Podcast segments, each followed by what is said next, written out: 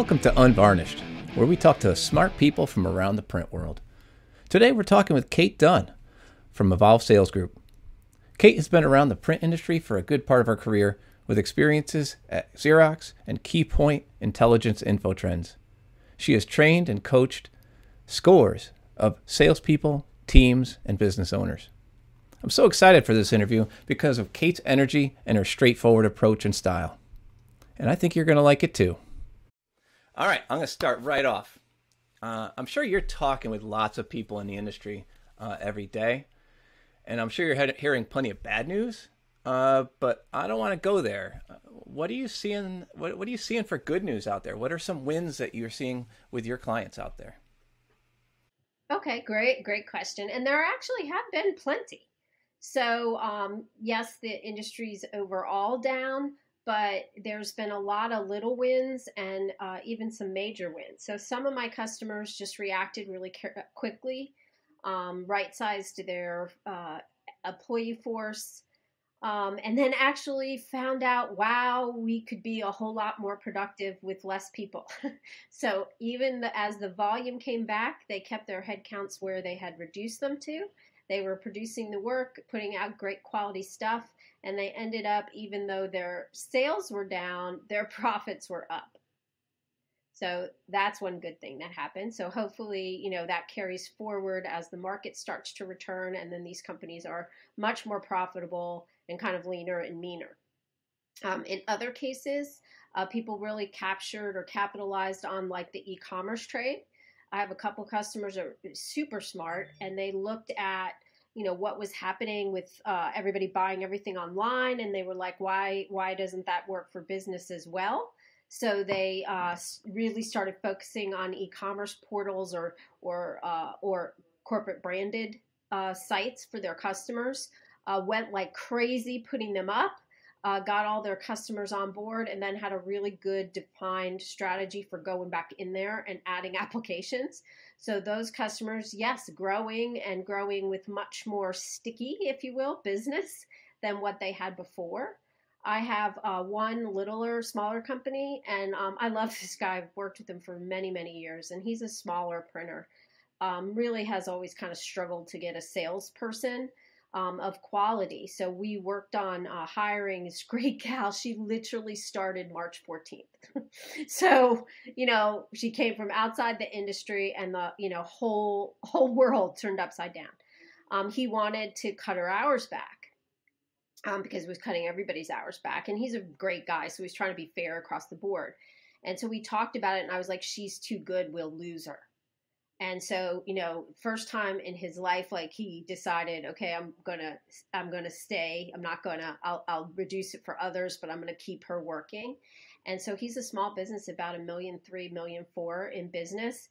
At the end of the year, um, with everything that had happened, instead of the typical 20 to 30% off, he was flat. She made up the difference. So yes, they um, and we're coming on strong into the new year. So you know, big decision on his part to kind of suck it up and keep going, but it was the right decision, and she um, made tremendous progress. Uh, over the year and was like one of the best hires I've been involved with in the printing industry. So, you know, he's that is a gamble that he took and it's going to really pay off for him. So, that's a good example. Um, other customers of mine who were coming maybe out of the fulfillment space um, looked at okay, there's going to be sales organizations all over the place that have to now drop ship to their direct salespeople's homes instead of their business locations. So they just swung into action and took their fulfillment expertise and went in that direction, and they've actually done better um, than even before the, the pandemic. So there's a lot of good news out there. Um, I would say the kind of bad thing to, is if you didn't change anything and you just kept your fingers crossed that is all going to bounce back, you're probably not in the best position at this point. Um, but it's not too late. You know, it's let's look at the market. Let's think about what's really going to happen, what your customer is going to do moving forward, and still time to make changes that could put you in a better position. Awesome. Now, uh, I mean, that kind of leads me to the question of um, a lot of the other businesses out there are being affected by this. You're seeing a lot of acceleration of different trends, um, and kind of some of the stories that you you shared there are about, and I hate to use the word because it's been beaten up like crazy, pivoting. Um, so, uh, how, how do you talk to customers now about thinking differently, uh, making sure that they are looking at uh, their whole business and kind of rounding it out and and making a, a lateral move? You know, what's interesting about that is the problems that we had in the industry just were exacerbated by the pandemic. Like they existed before, okay? And it's a fundamental problem. I've been talking about it for 25 years. Our sales process, models, everything are not good. They're just bad for a lot of different reasons. Um, and so I think, you know, the the idea is yes, let's use this disruption to figure out exactly what we should be doing and make make changes. And it, it's systemic changes. So some of the things that happened as a result of the pandemic and i think this is going to end up good for, working really well for these companies is i had older sales reps that have been doing this for 30 years. They were nearing retirement. I would describe them as coasting into retirement um, when they would call me into train, they clearly weren't going to change anything. They hated every moment of it. They didn't want to move forward. They just really wanted to get to the finish line and be done with it. Um, well, so the pandemic gave a lot of businesses an opportunity to kind of part ways with those guys and accelerate the eventual retirement date. And that's going to end up being a good thing because if you have a couple good sales reps and five or six that are in that bucket, it's basically pulling everybody down. It's really hard to segregate the good from the bad in a situation like that. So I think moving forward, we, we can come out of this a whole lot stronger um, you know, we've kind of gotten rid of those people that didn't want to change. Um, you know, I, I, always look at when I'm going to go in and, and train and coach sales reps is is our problem here a can't do or a won't do. So if it's a can't do, I don't understand what I, you know, I need help, I need training, I need coaching to be able to learn the things I need to do to do this differently. Or is it a won't do? In a lot of cases, it's just a flat out won't do and uh, you know social selling and uh, presenting from a standpoint of insight and all those good kinds of things if i don't want to learn it it's hard and so i'm not going to learn it. So i think you know overall we kind of we, we can look at this disruption and say let's get the right people. Going back to good to great. We need the right people on the bus and in the right seats. And i'm also seeing some change there too where we had jack of all trade sales reps um, you're supposed to account manage and prospect, which basically doesn't work. Um, everybody will tell you you're going to tilt towards the account management side of things. And so I think, you know, with coming out of the pandemic, we need to take a really hard look at how we go after new business. And most companies need a dedicated new business person and some account managers. Um, you know, even a $10 million company, a $20 million company might be able to get away with one good business developer who can bring in a million or $2 million a year that you can keep. Um, so it's not like the whole sales force has to change. We need one good person. Um, but included in that transition is going to be a change in the compensation plan. I always look at it as like we paid those folks that were supposed to be jack of all trades based on their ability to take care of accounts and get new business and they're not getting new business. So basically we're paying for something we're not getting as a as a owner there or as a as a company. So um, you know that you, you can't keep doing that. Nobody can pay for something that they're not getting and we're not getting new business development. So i think that's going to come out of this too um, and new business is hard. It's a lot of grunt work. Um, it takes an average of eight touches to get somebody's attention, and that can range anywhere from five to 21. Most sales reps lose interest after one or two touches.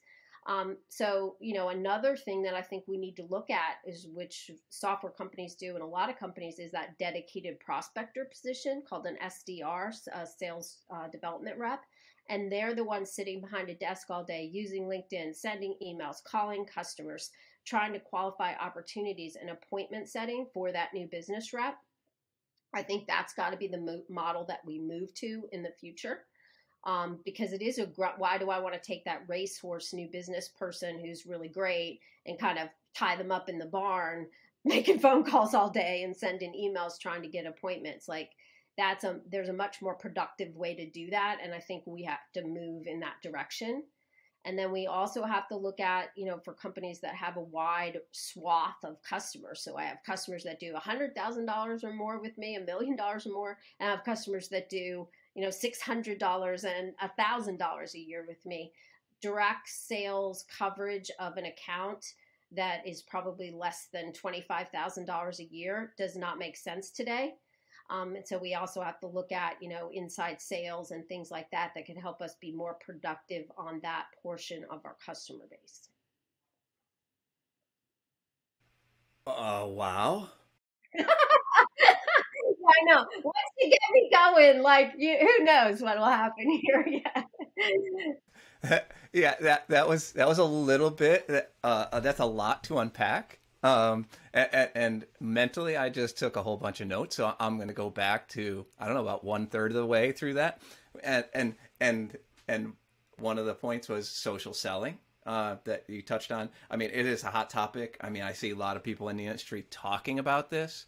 Um, I guess I want to find out. Do you have any anecdotal uh, uh, evidence of those people that made that transition early with social selling because there is a lot of people that are okay you know they're reticent to do it but do you have any you know good stories? And I'm, again i'm here i'm going with the good news stories um, of people who did this early even pre-pandemic that are reaping rewards now? Yes. So my um my my rep who i talked about who the owner was brave enough to continue to pay her full salary during uh, her ramp up period at the beginning of the pandemic. She's prolific on social media.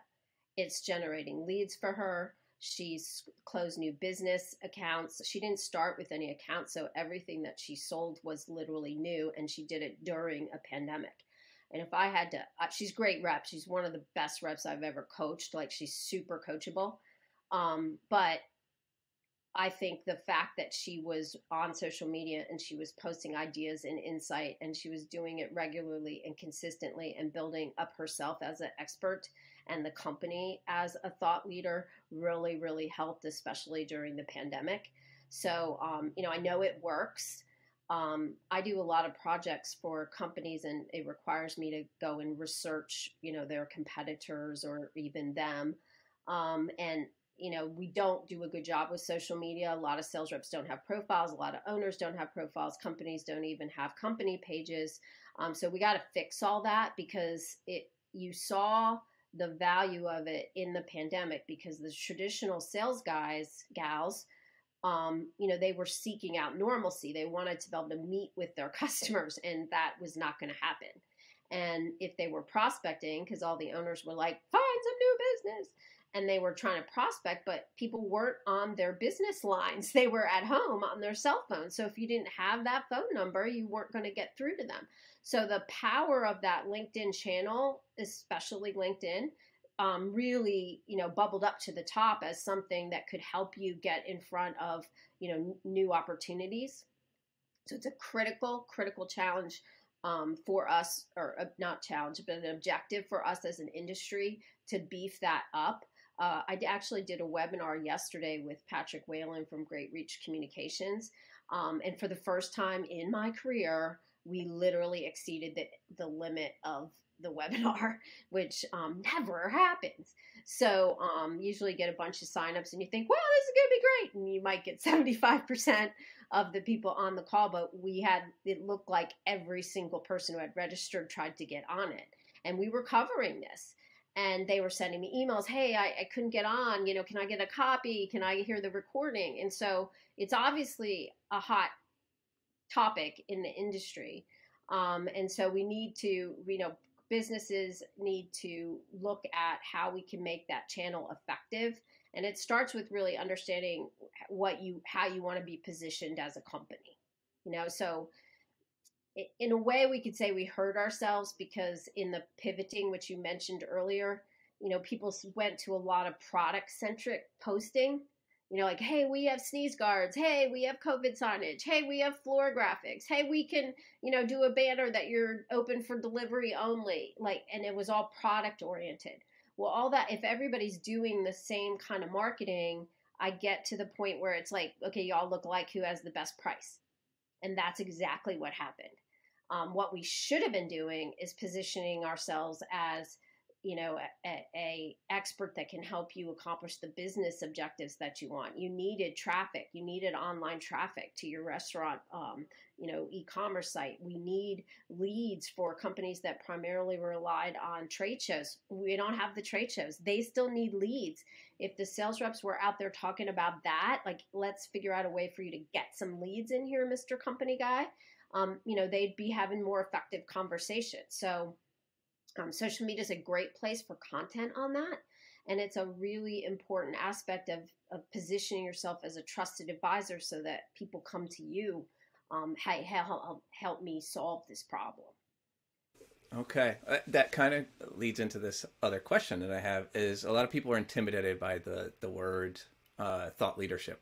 They, they they they feel like imposters because they um, they feel more comfortable, as you said, talking about products, um, stuff that comes off of their machines versus the results of those things that come off the machines. Because now you're talking now you're getting into an area that's maybe what they think is an agency or a marketing group should be talking about. Um, and i think they can get paralyzed by that. Uh, do you have any suggestions uh, or tips on getting comfortable with producing that kind of content and putting that content out there? How to get over that fear? I always say to folks, I mean, first off, that uh, what you just mentioned happens a lot, you know, and it's, I'm not an expert on marketing. How can I talk about that with my customers? And I kind of always push back and say, you're a consumer, you buy stuff what gets your attention when you decide to buy that washing machine over instead of that one or that car over that car? Like we're all consumers. We're all um, seeing all these marketing messages out there. If you're paying attention which may be the operative word there you know you're seeing how people do things and what's different and what seems to work.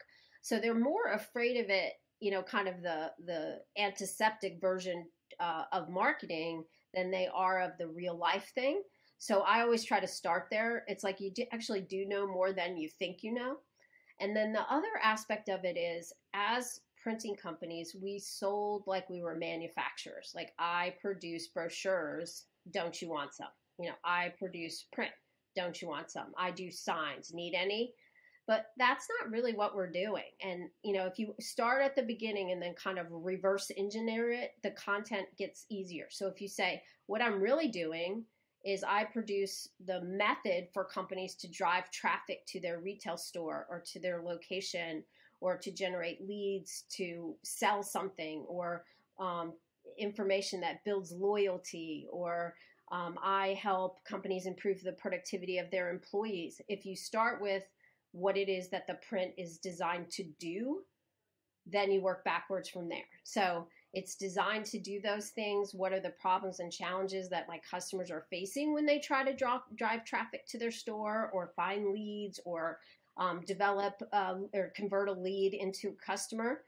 Then you go back the next level. It's like, okay, well, how do how do things work that way? Well, personalization makes it better. Interactivity makes it better. Being able to link it to digital channels and track it makes it better. I should talk about those things. So, you know, I, I say like figure out what you're selling and who you're selling it to, why they need what you're selling, and then think about the ways that you do that better than your competition and talk about those things, not the print, but the pieces of the puzzle that allow the print to succeed. It it it does, and it reminds me of that uh, story that you mentioned to me before, and I and I almost wonder if we could role play a little bit Oh dear. You, you had mentioned a story uh, where you were working with a printer uh, that just got a new press and was all excited and was looking at some stuff coming off of it. Can you? And that was the uh, the cruises uh, story. Can you can you share that with with everyone? Okay, so I'm gonna actually share a different one. Um, that it's, it's very similar, okay, but it's more it, it's about me, so I feel good saying it rather than talking about this customer. So um, when I first got, I worked at, I started my career at Xerox, and then I went to work for a commercial printer and I got all into the printing stuff, right? So, you know, I'm like registration and working turns and working tumbles and, you know, bleeds and like all the printing terms. I thought I was like such a little expert. And um, I was traveling somewhere with my husband.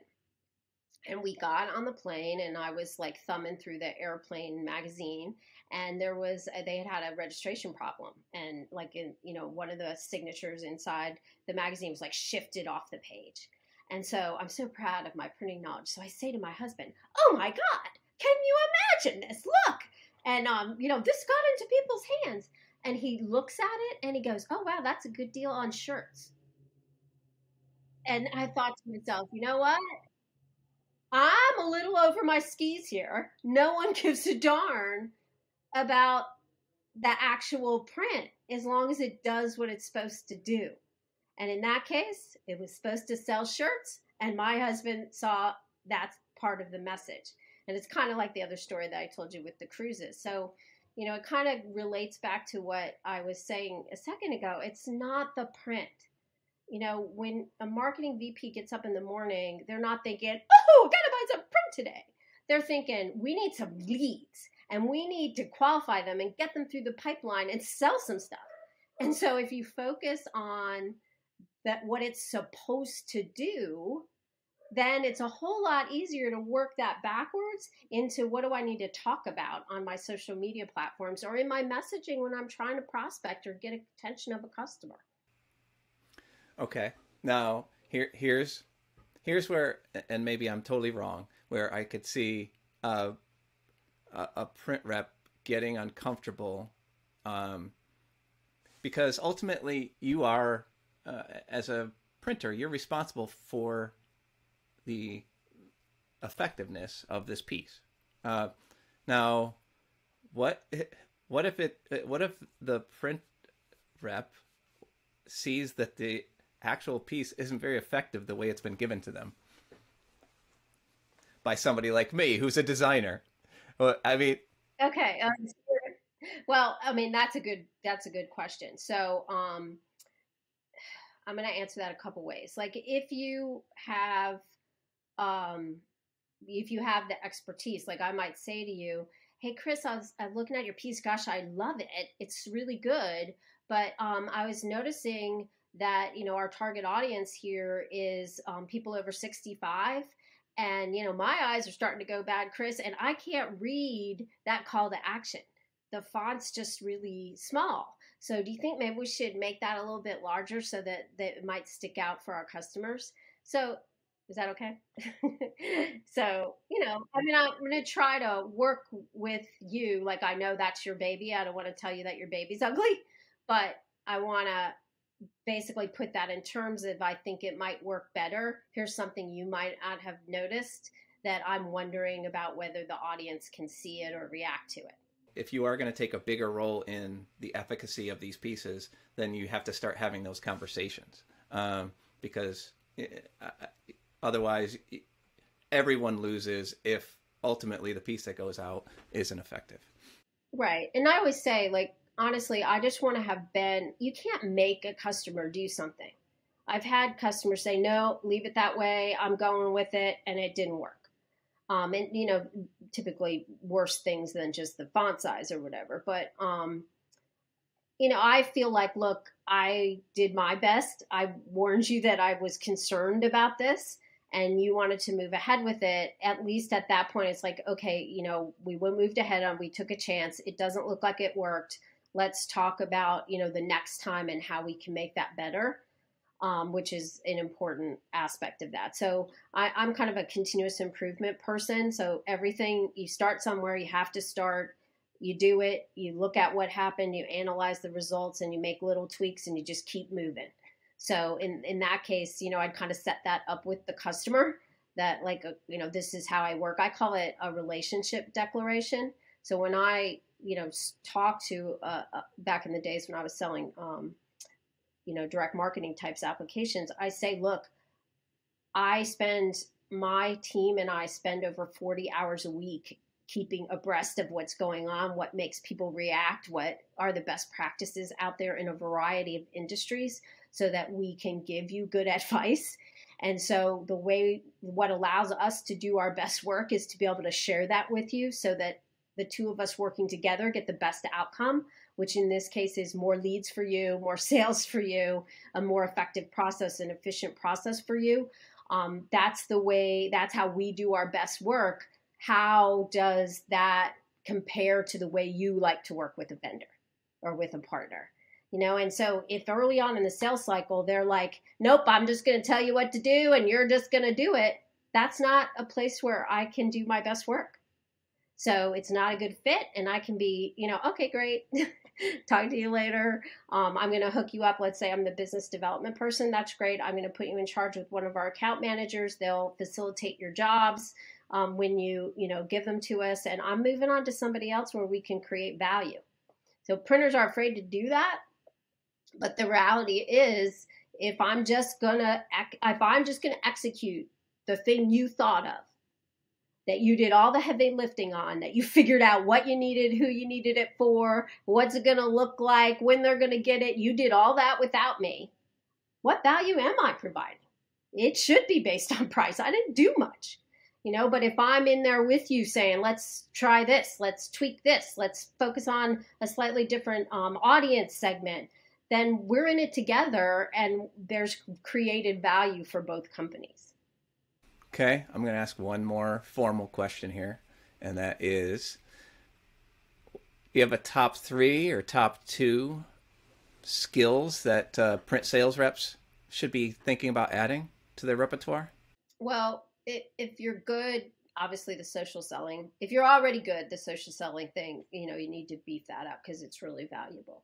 Um, but normally, you know, they don't call me in because everybody has a great a great process and they're selling, you know, hand over fist new business and things like that. So usually when I get in, it's there's no repeatable sales for, uh, process. So everybody's just doing kind of something that they've developed over the years. Uh, companies that um, that have a repeat defined repeatable sales process. Um, 90% of those that do are considered high performers in their class. Um, so it's, it's super important and most companies don't have one. So we usually kind of start with that because if you know where you are in your process, then you know what to have, what needs to happen next, and what questions you need to ask, and what commitments you need from your customer to move this opportunity through to a close, and then continue to develop it into a really healthy customer. So we usually start with sales process, and then um, you know the next thing that usually crops up is like uh, met, um, who are we who are we targeting you know? So you can't be all things to all people. So kind of we work on refining the focus there. I talked a little bit about how we're going to have to change you know that segmentation in our sales organization. So we can't have a rep that's selling to 300 you know customers that do $100000 a year and then also taking care of a customer that does $1000 a year. It's it's unproductive. So you know, things like that. So we look at who are we actually focusing on, and then you definitely get to messaging next. You know, so generally the messaging for everyone starts out with, you know, hey, we're the leading uh, commercial printer in the, you know, what Toledo area. Um, and we have many of great customers who love us and i'd like to come in get to know you better and see if there's a fit between what you're doing and what i'm doing nobody's taking those meetings nobody Okay, so if that's what your messaging sounds like and you can't figure out why people won't talk to you, that's the reason. Because I don't, I don't think I need anything right now. We're in the middle of a pandemic. Like, I don't want to spend my money. So, why do I want to entertain a sales rep that's going to come in and ask me questions, you know, to figure out like what, what they can sell me? So, you know, that's so we, we always end up at that point. Like, we've got to fix that messaging. Um, but somewhere in there usually comes up time management. Um, and then that's always something that I end up having to focus on because reps don't spend enough time selling. Um, the average across the industry is 30% of their available time they're spending actually selling, trying to sell something. In our industry, um, when I go into work with the company, I usually ask, you know, all the reps to break down their day. So I have sort of anecdotal data on how much we're lucky if we're spending 15% of our day trying to sell. It's really alarming. actually, you know, because I've got jobs in house and I'm tracking them and I'm, you know, where are they? And I'm following up on things and I'm answering gazillions of emails from customers and my internal staff. You know, it, it's a bad process. And so, yeah, they're not sell, they're not spent a lot of time selling. So then you think, I'm not spending a lot of time selling and I have a really ineffective process guess what? I'm not going to be very productive. I'm not going to find a lot of new new things to sell in that short amount of time with a bad process. So somehow in there, we usually focus a little, uh, you know, some amount of time on getting a good time management uh, process in place so the reps can um, improve their productivity. Great. Okay. One one last question. If anybody has any questions or wants to reach out to you, what's the best way? Um, the best way is either through LinkedIn. So just look me up, Kate Dunn, Evolve Sales Group on LinkedIn, or my email is kate.dunn, D-U-N-N, at evolvesalesgroup.com. Well, thank you so much for your time today. Okay. Thanks, Chris. Have a great day. You too.